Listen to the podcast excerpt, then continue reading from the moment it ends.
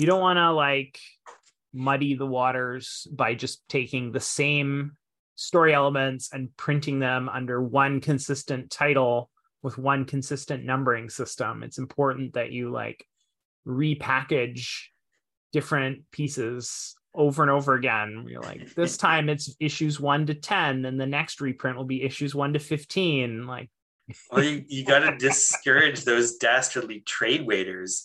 We're supposed we're doing it wrong. We're supposed to be showing up at a comic book store every Wednesday. Every Wait, Wednesday. Where where purchase in advance.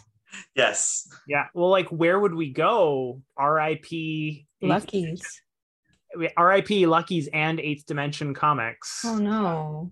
There is yeah. a comic shop in uh, Port Moody, which is not too far from me, but that's like one city over. There are none in my city.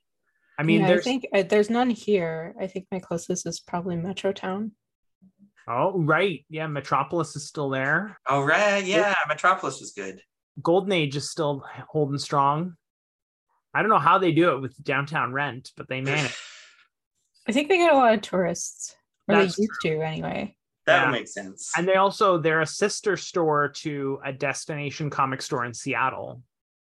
Hmm. Because there's a Golden Age at Pike Place Market too. I think that was the original. Oh. Yeah. I that. I yeah. also did not know that. yeah, I think I think it's the same owner, but yeah, there's a golden age in Seattle and a golden age in uh, in Vancouver. Well, speaking of comics that are often collected and numbered consistently, let's talk about manga. manga. Yeah, the only thing you really have to worry about with manga is when they start to do the three in ones. And at least the three in ones are pretty easy to figure out and they're very visually distinct. And I, for one, welcome our three in one overlord uh, because I think it's a really good way to keep older series in print because mm. if you have a series that's like 20 volumes long and then you divide it by three that's just like way fewer books that you need to manage. Yeah. So that's my take on three in one omnibuses. Thank you for coming to the trade waiters. I've been your host jam. I'll, I'll um, post the, the outro music now. Yeah that's right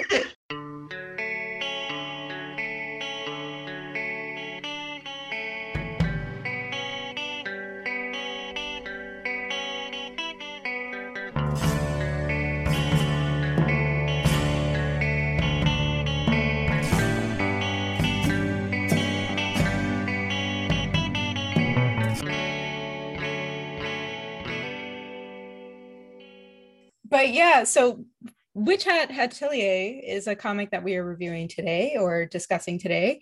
So Witch Hat Atelier is currently in serialization. There are 10 volumes out, and today we are going to review one and two. It started in 2016. So if you like comics and you like witches, and you like drawings, come on board for for the tale of the atelier.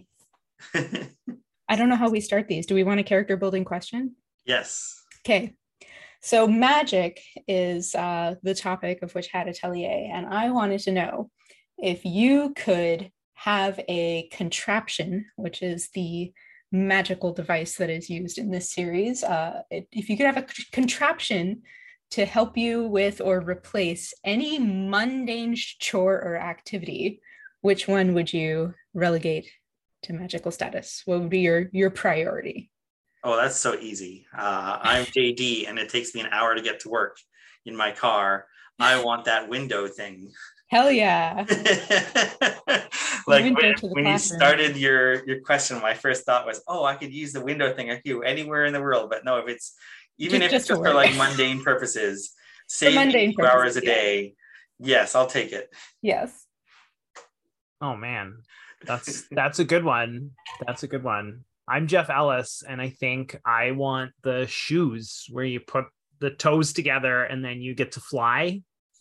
Uh, so similar, similar thought with John to commuting, but I think I don't have to commute as far. And then often it's just like I'll be walking home from the grocery store and I'm like, oh man, like I just don't like climbing up this hill or whatever. And it's like I sometimes imagine like, oh, if I only I could float you know, and just float home, um, this would be so much more pleasant. So if I had shoes, I could float on. I think that's that's what I would I would want. All right. Well, I'm Jam, and if I had to choose a, a contraption from the book, I think I'd choose a like instant dry rings because I don't mm. like being wet. But personally, if I had to eliminate one chore, it would be dishes. If I could just magic away dishes out of my life, like the dishwasher comes close, but you still have to like my dishwasher personally kind of sucks. So I still have to like soak things and then rinse things and then put them in and then run it and then like take them out. I don't know. Dishes like they're just like a constant a constant miserable fixture of my life. and so if I could magic away any chores, it would be dishes. And I feel like that would plus 10 my sanity almost instantly. I'm sure they must have a device that does that. It hasn't been in the, the book, yeah, at least in the first. But you also volumes. haven't been seeing them doing dishes, huh? Riddle me this. maybe they just fair. Maybe just they just throw the the dirty dishes into the like portal to the middle of the universe that they the use for the toilet. Just like create new dishes each time. Why not? Why not? It's, it's going to be a struggle for me not to compare this book to another book where kids learn magic, but the toilet to space is such a better solution. it's it's kind of a it's kind of a direct dig. I feel. I that, I really hope it is actually. yeah.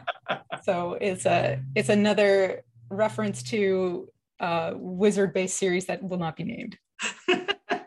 oh, we're we not. just decided to call it the series that shall not be named. The, the series that shall not be named. We can put it that. There we go. At least for this episode. All right. That that sounds fair. My initial impression of this was like move over series that shall not be named uh, yeah. witch atelier is a much better series than you are yes yes all right so why don't i tell you a little bit more about uh, witch hat atelier and the creator so kamome shirahama is i would say like a relative newcomer to the field uh, but coming in strong right so she graduated from tokyo university school of art with a de- a design grad, which is like a very competitive university to get into. So uh, if you're interested in learning more about the the world of art education in Japan, I've actually been reading a manga called Blank Canvas, which is the the author who made Princess Jellyfish. It's like her life story. And so she she goes into great detail about this whole process of getting into a Tokyo Art University long story short it's really hard to get into tokyo university for art uh, and so like i think it's it's very clear why she was able to persist uh, so before that she came out with a three volume series called Eniale and Dewiela, which has not been translated into english that i can see but it's been re-released in french. Uh, and it seems to be about an angel and a demon. But since then she's done a bunch of freelance work for marvel dc and star wars in particular. So she's notable for doing some of the character designs in that anime anthology that they did for Star Wars. But she picked up Witch Hat Atelier in 2016, and it has kind of been extremely popular since the jump for reasons that I'm sure we'll discuss. And uh, there are 10 volumes so far. And kind of the broad strokes, as we've been alluding to, is that it is a story about witches, a world of witchcraft. So our story begins with a young girl named Coco Coco is not a witch. She lives in a village, you know, not anywhere important, a small village. She's the daughter of someone who sells specialty cloth, but she really, really is into magic. Magic is a part of her world. And uh, where she lives, the world where she lives, magic is reserved for, you know, uh, the, the chosen few who are kind of born into it. And there's no way that a commoner can use magic. It just, it can't be done. It's not a power that you can have. But one day when she was young, she got a book from a mysterious stranger and it told her all about magic and how it works, but not really clear instructions. And so she became kind of captivated with magic and, well, kind of a magic fangirl is kind of how it's portrayed. And this kind of comes to the head one day when uh, a group of wealthy patrons in their carriage come, uh, and also a mysterious stranger named Qifrey. And the carriage breaks down, but luckily Qifrey is there to repair the seal and he says, uh, and so Coco is like, this is my chance. This is my chance to see magic. And Qifrey says, no, no, no, it's forbidden. No one can see. So he closes himself up in the workshop to repair the seal, but Coco does sneak in and sees that, in fact, magic is done by anyone with drawing. You can just draw and magic will happen. And so, using this knowledge, Coco decides to start practicing with the images in that little book she saw. But unfortunately, it's not so cut and dry. And she manages to replicate a seal that is very dangerous and forbidden and turns her mother to stone. So Qifrey luckily was able to step in and rescue Coco before she herself turned to stone, but said that, you know, this is a very bad thing. I either have to erase your memory or you have to become a witch immediately.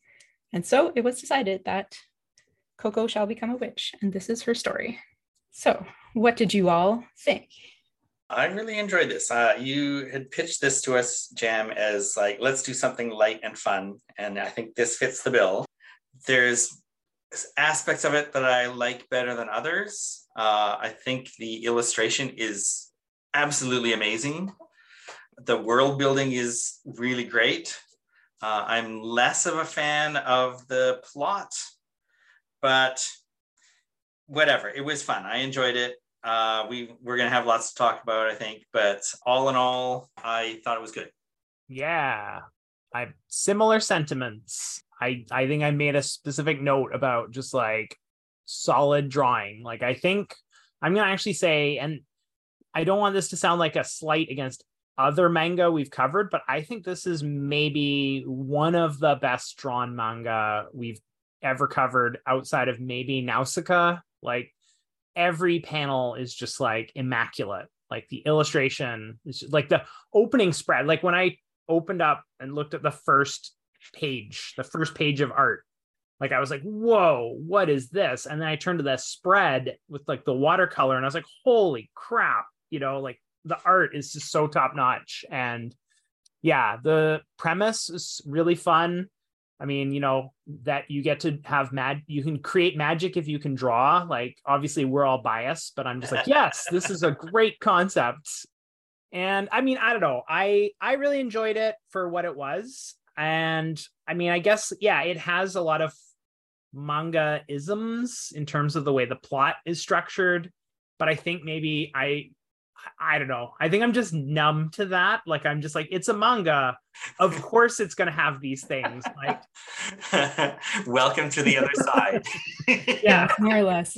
uh, I want to pull off two threads you said there. One, the illustration. Uh, I feel like the illustration is good in a way where it's like, how do you have time for this?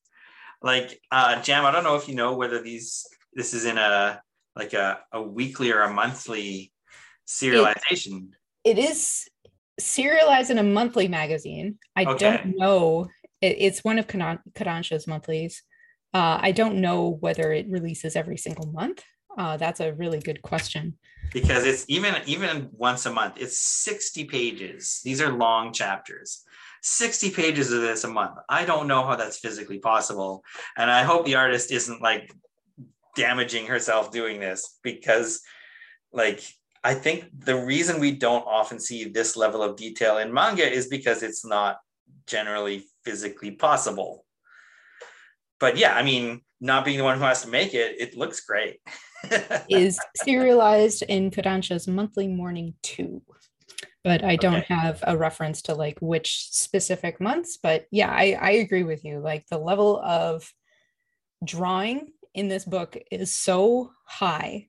It's like being sucked into a fairy tale, in my opinion. Mm-hmm. Like one of the reasons, kind of, so I'll to, to echo you, JD, and also Jeff, like, so the plot isn't bad. I just don't think the plot is really groundbreaking in any way. It's fine. It holds together. The magic system is interesting. The characters are interesting. I like the way that it flows. It feels paced okay. It's just like fine.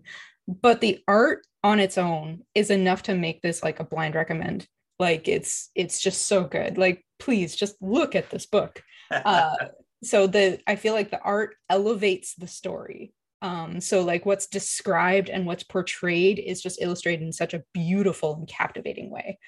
Uh, as I was rereading it, I realized that it reminded me of a book I had when I was a child called The Blue Fairy Book which had a lot of very detailed etching style and this kind of this etching style reminds me of it and I, I looked it up and the artist's inspiration was more like mucha Mucha is cited yeah. as one of their work. Mucha. Oh yeah, the the Czech artist who did all those posters. Alphonse Mucha, yeah. Yeah. Yeah. And so you can see that a lot in the ornate patterns, I think. So there's a lot of really ornate designs and like embellishments around a lot of the the narrative elements that I think really points to that inspiration. It reminds me a lot of uh, Trung Le Nguyen's work. Yeah, I would agree yeah. as well.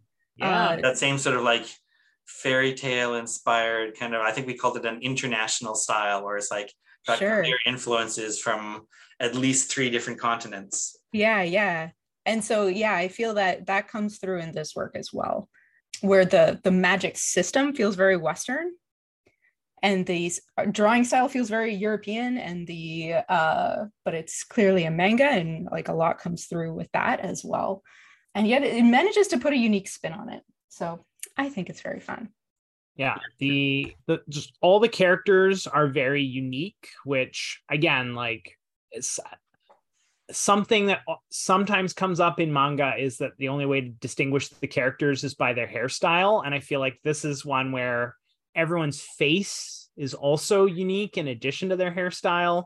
And just the facial expressions like there are times where she will employ the like chibi like exaggerated expressions at appropriate moments. But like there's also moments of just like really subtle expression you know like when when she's just like you know when coco's looking bored flipping through like a book like it's just like this perfect expression of someone kind of looking bored flipping through a book. It's like this there's some nice little subtleties that happen in here too. Yeah and i think there's like there's variety in the character designs but also in their body language. Like it's not yeah. like super obvious. It's not like amped up or anything like that but like looking through it like i can see different characters will like carry themselves differently. Yeah they have like a very they all have very distinct personalities despite all being like young girls. The the bulk of the cast are these young girls so uh yeah, coco does come to the alley atelier and she has like three three roommates who are also studying but they they kind of came up through the witching world and so they're more advanced something i want to say about the manga kind of isms that you're you're referring to is that i thought that they brought a nice amount of levity i feel like without those breaks, it kind of borders on taking itself too seriously. And I think it kind of helps break you out of that of like, oh, you know, it just keeps it very light and fun. Uh, I also found Coco as a character very, very likable from the jump. Uh, just her her enthusiasm is really infectious. I feel like she doesn't suffer from main character sy- syndrome because she kind of just comes through as like a big geek, kind of like anyone would be from our world to be like, holy crap, you're doing magic, this rules. Like Yeah, and also she's not just... like overconfident. She's not like, I'm gonna be the best witch in the world. Like, I don't even know if I can do this. Maybe I should be doing this. Yeah, she's she's not overconfident, but she does persevere. Mm-hmm. And she does like find her own way through things, which is another thing that I really like about Coco as a character. I also like the the way that she succeeds is often not through a, a, having a lot of skill because she's obviously new at this, but by just being really innovative and kind of mm-hmm. desperate. Yeah. and like that, that seems like very believable. Like I'll, I'll buy that. Yeah. Yeah. Yeah. Well, I, I also just appreciate that. I mean, I, I feel like the, the overarching narrative is letting you know that she has a special destiny but i appreciate that none of the characters really seem to think that she has a special destiny. Like fact, a lot of people are she doesn't believe in herself, and a lot of the people around her don't believe in her. And she often gets her her confidence shattered by the people around her who don't believe in her, which is, I think, a nice breath of fresh air as opposed to a narrative where characters are constantly like, you are the chosen one you are the special boy you are so special like mm-hmm. you have a destiny yeah Qifrey is really the only one who treats her i think uniformly fairly and mm. encouraging but even he's got ulterior motives mm-hmm. he's like the the witches that i don't trust the the wide brim witches have an interest in this girl that i don't understand and i need to keep her close to the vest for those reasons not necessarily for the benefit of Coco herself, even though he is usually very, very caring and kind to Coco. Yeah, I think the the one exception to that is that he made a decision early in the book that it would be very bad for her if he erased her memory. And he chose the more difficult path for her benefit. So that, because, like, from his ulterior motive point of view, erasing her memory would basically be just as good, probably, or almost as good. Mm, well, the way he explains it in the book is that she's his only lead yeah. on who this witch is. And that's kind of his his reason for keeping her memory is that if he erases his memory, he erases all of this opportunity to figure out who gave her the book. Yeah, and, and that's what he says, but I also feel like I don't know, maybe just the way that he's written, it's it feels to me like he's sort of as much as that is true, it is also a justification. Like he is using this to justify to himself. I'm gonna like take on another student, which is like not a small amount of work. Uh, for this small benefit because I re- I need this small benefit. Yeah. And I think like Coco, one of her character traits is that she just does manage to win people over eventually. Certain people it's more difficult than others, but she does, you know, with her forthrightness and her enthusiasm and her dedication, she just does seem to win people over. And Qifrey, she won over pretty quickly because of her her drafting skills, which doesn't make sense in the beginning, but by the end it makes sense why you would want someone with really good drafting skills in this profession because you use pen and ink. Uh, do we want to talk about this magic system? Oh yes, oh, uh, I, it's so well thought out. Like there's a lot of books with a lot of magic systems, and once in a while you'll come across one that is both unique and like really logical. And this is one of those where like all through the book I was like, oh yeah, sure, yeah, that makes sense. Like even to the point where there were things that I had sort of guessed could be possible and then later they happened like the idea of like drawing a sigil and then like not quite finishing the circle. Like when we first found out about drawing sigils i was like hey that would be a really good way to like do a spell quickly right? And then later on that happens. And like yeah. I, I think stuff like that really speaks to like obviously this is magic and it's all made up and it doesn't matter but if it if the world makes sense it's easier to sort of like lose yourself in it and just and accept it as part of the story i like it i, I agree with you and i like it for two reasons. Um, so i think what lends to the believability and also kind of this magic structure working is the number one ease of access. So the fact that like anyone can come in and draw a sigil it doesn't necessarily mean that you have to have any innate power. That makes it very kind of interesting and alluring but it's held back by this like you need a magical reagent and the magical reagent like you can't just like scribble a sigil anywhere. And i feel like other other places i've seen similar magic systems implemented it's like you could just draw a sigil anywhere but you have to have like an innate power which makes it like oh, okay seeing it the other way is like less captivating somehow. Yeah it's, uh, it's like la- lazier writing i think to say oh just some people just have it and others don't. And also like thematically i don't like that as a theme yeah get into things like bloodlines and like stuff like that. And like, ah. Uh, well, Full Metal Alchemist is kind of like that. Full Metal Alchemist involves a lot of like sigils and symbology, but it is very much like you need the alchemist's skill or whatever. Mm. Yeah, it's not not unique to the series that shall not be named. A lot of magic systems have something similar to that, and I like that this is not that. Yeah, well, I I actually like the the kind of I don't know the the twist or the turn in this, which is that like there was a time where mm, everyone had access to these sigils, but the problem was people were using these sigils to like have wars and fight each other, and so it sort of was decided that this should become forbidden knowledge, that this knowledge should be hidden away so that only certain people have access to it. Like responsible individuals will use magic for the benefit of mankind.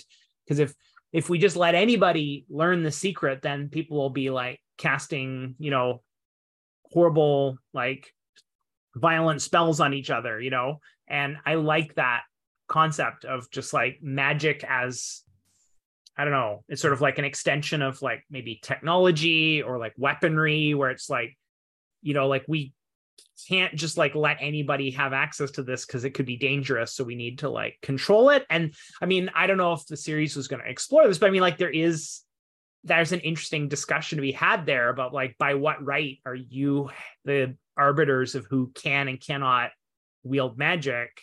But like i think that's a really interesting world. There's an interesting tension that's created with that world building. Yeah i've only read the two volumes but i agree with you that it does seem to be alluding that mm-hmm. like okay well i can see a rational argument there but there are other rational arguments that could be made and like maybe this is going to get it, it, seems to be getting alluded to that this concept and this discussion will be threaded back.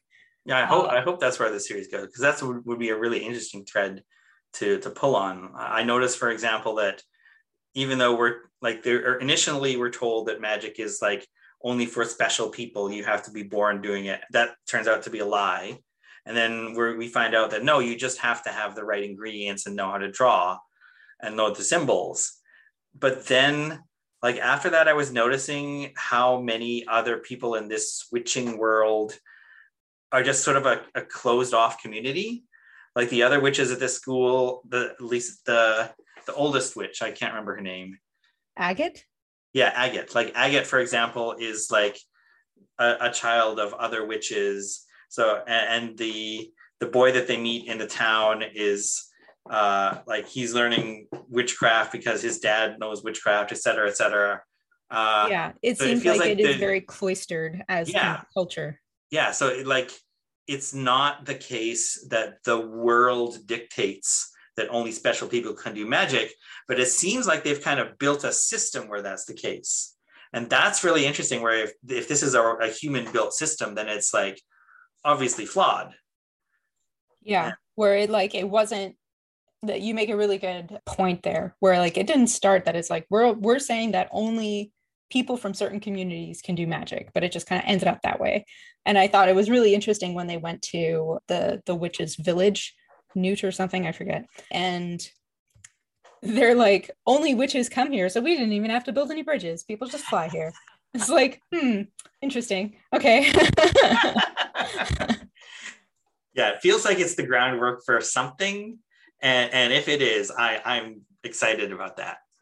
Oh. like uh there's also all these little illusions. Like I really liked the scene where Qifrey went to the the witch's keep, which is kind of in the bottom of the ocean, and you go down this long staircase, and then he just like jumps down, right? Bypassing the whole staircase. And the person who meets him at the bottom is like, it seems kind of messed up that like we built this gorgeous staircase and literally nobody uses it. Weird, right? Hmm. yeah, no, this the world building is is so fun. And then I I mean honestly, I did really like the character dynamics. Like I think the dynamic between like Agate and Coco, right? And versus like Tisha and Coco, you know, it's I enjoy that, you know, there's the sort of supportive, enthusiastic friend, and then there's the sort of rival currently, but you know, I mean, probably will eventually get one over, but like, you know, I I can sympathize a little bit with where Agate's at, where it's like I worked really hard to get here, and now this person just like accidentally fell backwards into magic and now they're training at a level very close to me like you know what the you know what the fuck? Like i put in all this work and it's undervaluing what i put into this you know? Um yeah. And agate you know takes a very harsh stance on that. Uh it's alluded later on that she may have reasons to feel this way but uh she does treat Coco very, very harshly. Like one of the first things she does is like, oh, well, you didn't know this. It's like literally the first day in our world, but there's like a this really important one-time admissions test that you have to do 100% on your own no training bye you know like takes her through the window she's yeah, like go it, get this plant try not to die yeah it feels very mean in a way that kids are often mean where you can mm. understand the logic of what why she's being mean like this but also it's like completely irrational like she she doesn't need to do this like her life doesn't get any better by treating coco like crap but it's just like no this is just she's like expressing her feelings and not thinking about the consequences yeah it does feel like an age appropriate bad thing to do. Yeah. Um, poor Coco. so basically, she's like, and they just like get this uh not only does she has to do this really challenging trial but she has to do it at like a really challenging season of the year apparently yeah, when it's like no it's prep muddier very little explanation of what's going on and the mount they're like all these round floating mountains i thought that area was really cool i thought oh, that like yeah. the the round spherical floating mountains that you kind of have to figure out how to get up into them by your own magical devices it was very it was very cool. I liked the way that area was rendered. yeah, yeah, and the stakes are so high for her at that point because, uh, like she's if she doesn't succeed, she's going to get kicked out of the school, which means not only is she going to lose her memory and basically not be the same person anymore, but then never get her mother back. Yeah, the, that's a really really strong protagonist motivator. I feel mm. like I think it's really well set up. It's not like I'm going to be magical because I want to be. It's like it's really emotionally high stakes. The the whole memory wiping aspect is quite scary if you mm. think about it. Yeah. yeah. Yeah. And again, I hope they'll go more into that later on. Yeah, I think her solution to that dilemma was really good too. Like I I I because I mean there was a moment where I was like, I don't know how she's gonna get out of this. Like she's her ink is messed up, she's messed up her shoes, like and then she has that epiphany like wait i know how to mark up fabric and i've got this piece of fabric and if i put a giant sigil on this i can turn that into like a flying carpet. And you know like i was like that's really smart. And it plays into her strengths her pre-existing strengths you know which is good yeah and, and at the same time she's also aware that there are ways she could cheat but doesn't do them which i think is really indicative of who she is as a character. She thinks to herself, oh, I could just draw the sigil on the soles of my feet. But then, no, you're not allowed to do that. That's against the rules. And so, like, I don't know what the consequences would be for cheating like that, but probably not great. And she's obviously realizes that that's not that's not gonna that's not gonna work either. She she's already done one forbidden spell by accident, mm-hmm. and the consequences of that were bad enough. So mm-hmm. she she's like, oh, I guess. Uh, well, one of the first things she asks Qifrey, like when she gets to the atelier, she's like, immediately show me all the forbidden spells, so that I know to never draw any of them, because it's kind of scary that like this this idea that like casting magic is kind of, I mean, it's very challenging to master, but very simple to execute. Mm. And like the fact that she was able to execute it, like just not even trying, like accidentally, is terrifying. And she's like, I want to know what these bad symbols are so I can stay away from them. And the the logic of why things are forbidden makes a lot of sense too, where it's the it's a really short list, uh, like really easy to understand. Basically, don't cast spells on humans, essentially. Um, yeah, don't don't harm or affect people with your magic. Like yeah. Yeah, so I mean, I, I, I understand why someone would come up with a really simple rule and say this is a rule we're all going to follow this, and that there's probably going to be side effects like the fact that they can't heal people. It's like I can see that's a that's a pretty big downside. That's a big one, yeah. But and at least probably like, going to come back, right? Yeah. I mean, the fact sense. that it's so hard to undo this this stone spell is a little suspect.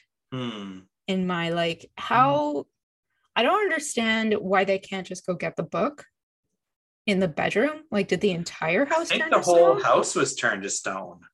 Okay. Like this. this I mean, there's into... clearly a reason, I mean, but it wasn't super super clear to me. Yeah, that was my. I mean, yeah, the, I there, there wasn't an illustration to confirm it, but my understanding was that the house and her mother were just everything got turned into like a giant rock, basically, mm-hmm. and. Mm-hmm. that's why they have to get this book. And i mean i don't know that's maybe the point where it's like a little bit of a contrivance that like well you can't just go get a copy of the book. You'd have to complete all this training and get licensed and then you could go get a copy of this book. Yeah it's like Qifrey can't go get it? Like okay. Like yeah. yeah. Like this, this is this ties into my main criticism is that there are a few points in the story, and not many of them, but often they're key points where uh, like I got lost because the I mean the illustration is great, the story is is good, it's fine, but sometimes the sort of the comicking of it, like the panel to panel stuff, is where maybe it's not always working. Like sometimes it is, but other times, like that point where the uh, her mother turns to stone, yeah. I had to go back and look at it again to figure out like, okay, what exactly happened here? And there were a few other points too where like I got stuck and or like when they they go to the place with the dragon and they get yeah when they slip through that dimension yeah. it's really it takes you a minute to figure out what exactly uh-huh. happened and it takes the characters a minute as well so i sure. feel like it's for, forgivable in that aspect but it's definitely yeah like one or two extra panels snuck in there i think may, could have made all the difference oh yeah and i think later on in in book two as well when they're in the maze and they're dealing with the dragon I felt like there was a scene where they were talking about what their plan was going to be. And then it I thought they were illustrating them imagining their plan playing out. And then suddenly it was like yeah well that was our plan we just did. And I was like wait what? Oh okay. So they mm-hmm. Oh I was watching their plan play out as they were narrating their plan. I thought I was watching them describing what they hoped was going to happen and then we would see whether the plan succeeded. But anyways it like yeah it was it, beautiful i mean one of the best illustrations of a dragon lounging on a cloud like a cat i've ever seen. But yeah it just like i was a i had to kind of go back and reread and be like wait what just happened yeah. yeah and then there was like later on when they have that sigil on the tower I, I don't like 100% understand when Coco broke it, if she did, mm. and then how Qifrey figured it out that that's where they were and managed to go get them. Like there was a sequence there that was also really not very clear to me. Yeah, and then so. the the very end of volume two, and maybe this will be explained better in volume three, but I'm not really clear what happened there. It seems so. My oh. understanding is that Coco used the same sigil as they used on the wall mm-hmm. to break it down into sand.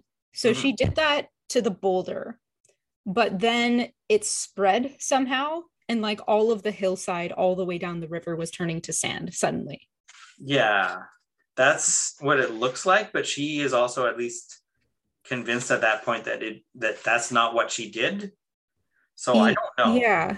Yeah, because I I don't understand that either, like how that could have happened because it seems very one to one. Like mm-hmm. you draw the sigil on the thing, it does the thing. Mm-hmm. So how does it spread like that? Like there's a lot of unanswered questions here. So it could be that you know Coco was set up. Well, it could be that there the one thing, wrong. like the one thing before that happened is they got back from the maze and there was a moment where Coco was with the wide brimmed witch that gave her the book in the first place, and the witch was like, like kind of like, I'm going to give you one more gift, which I had assumed was going to give her a special wand pen, and that she would notice like, oh, I've got this crazy wand pen now. But it was never clear what was given to her. It's just she mm. woke up on the ground, and you know, Qifrey and everyone were like, "Where were you?" And then it's like this is her first time seriously uh or no i guess she's used this is the thing she used magic in Qifrey's house like to do cooking and nothing weird happened and yet somehow casting this one spell has like caused some weird chain reaction but like that's where I, that's the only thing i could think is that the wide brimmed hat witch had i don't know given her like a super powered wand or somehow made it so that when she did a certain spell it would be like supercharged but yeah. Unclear. Yeah i mean that's again a good, like, that's a good idea. I i hadn't picked up on that either. Also it bothers me that this one witch in particular does not have a wide brim even though they refer to all of them as the wide brim hat witches. Yeah i guess it's trivial. it would have been trivial like, just put a brim on it. Not a big deal. Make it consistent jeweled things hanging off the edge of your hat, which and it doesn't quite have the same ring to it. I did I do appreciate that the quote unquote good witches basically have um pointed hats that you would sort of often associate more with like academics in like the ancient times and then the evil witches have the more traditional like Wicked Witch of the West like wide brimmed hat. I thought that was a cute sort of visual marker, but as you say, they don't use it consistently. One of them almost looks like a cowboy hat. it's also just like really good world building to come up with this like otherwise arbitrary thing and say this is the thing that everyone is focused on. Like yeah, because it's yeah. a different world. They, they they use different like social markers or whatever. Yeah. So it is cute. I thought the aesthetic, okay, so the costume design we can touch on for a minute. I thought the costume design was really, really good.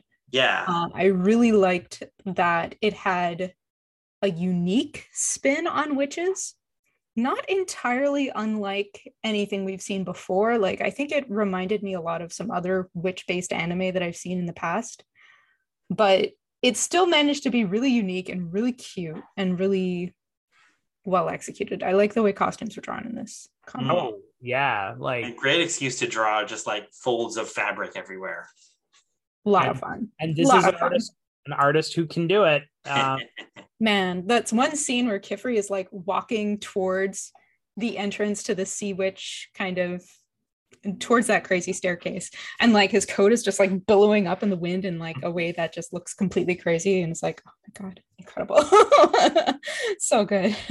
I also like that when Qifrey's just chilling in his atelier and takes his robe off it just seems like he's wearing like a black turtleneck yeah it's nice very like, uh, the artist, the artist just needs a break. It's like I just need some spot black here. I got a deadline. like there's just so many like individual pages that like uh, this wasn't something that I really noticed or focused on as I was reading it because when you're reading comics, it's panel, panel, panel. But like flipping through the books, there, there's individual pages that are just like really good art pieces on their own. Like the composition, like I'm. This is a podcast, and no one at home can see this, but like really balanced compositions and like uh, every, like you, you could cut a page out of the book and like put it on a wall and not know anything about the story, but have like a really cool illustration. Yeah, I think that's a really strong skill. X 1999 is like another book that's kind of like that for me, where it's like the, the story doesn't really make sense, but it's one of these books that I can just open to any page and the page is like one of the most gorgeous things I've ever seen in my life. And like, and so I do feel like Witch Hat Atelier is like that for me. Mm. Uh, kind of just, it, yeah, uh, what you said, where like every page kind of feels like its own illustration. And I think the, the decorative elements really help lend to that. Oh, yeah. yeah.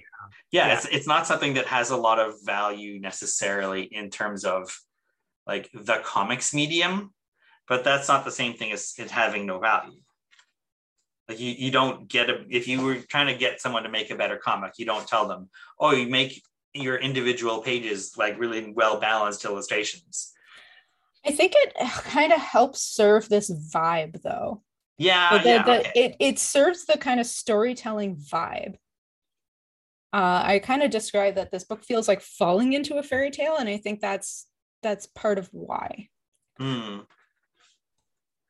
yeah. Yeah no i mean the art really carries like a lot of this in just keeping that kind of whimsical atmosphere like yeah it's like i say I, I, this is one of the most breathtaking mangas that we've covered on this on this podcast. I really am a fan of the artwork. Also really good book design. Like as soon as i saw the books i was like huh that's cool. The covers the covers are really pretty. Yeah. Mm. i like the way they line up they do. They look oh. really nice on a shelf. Mm. Okay.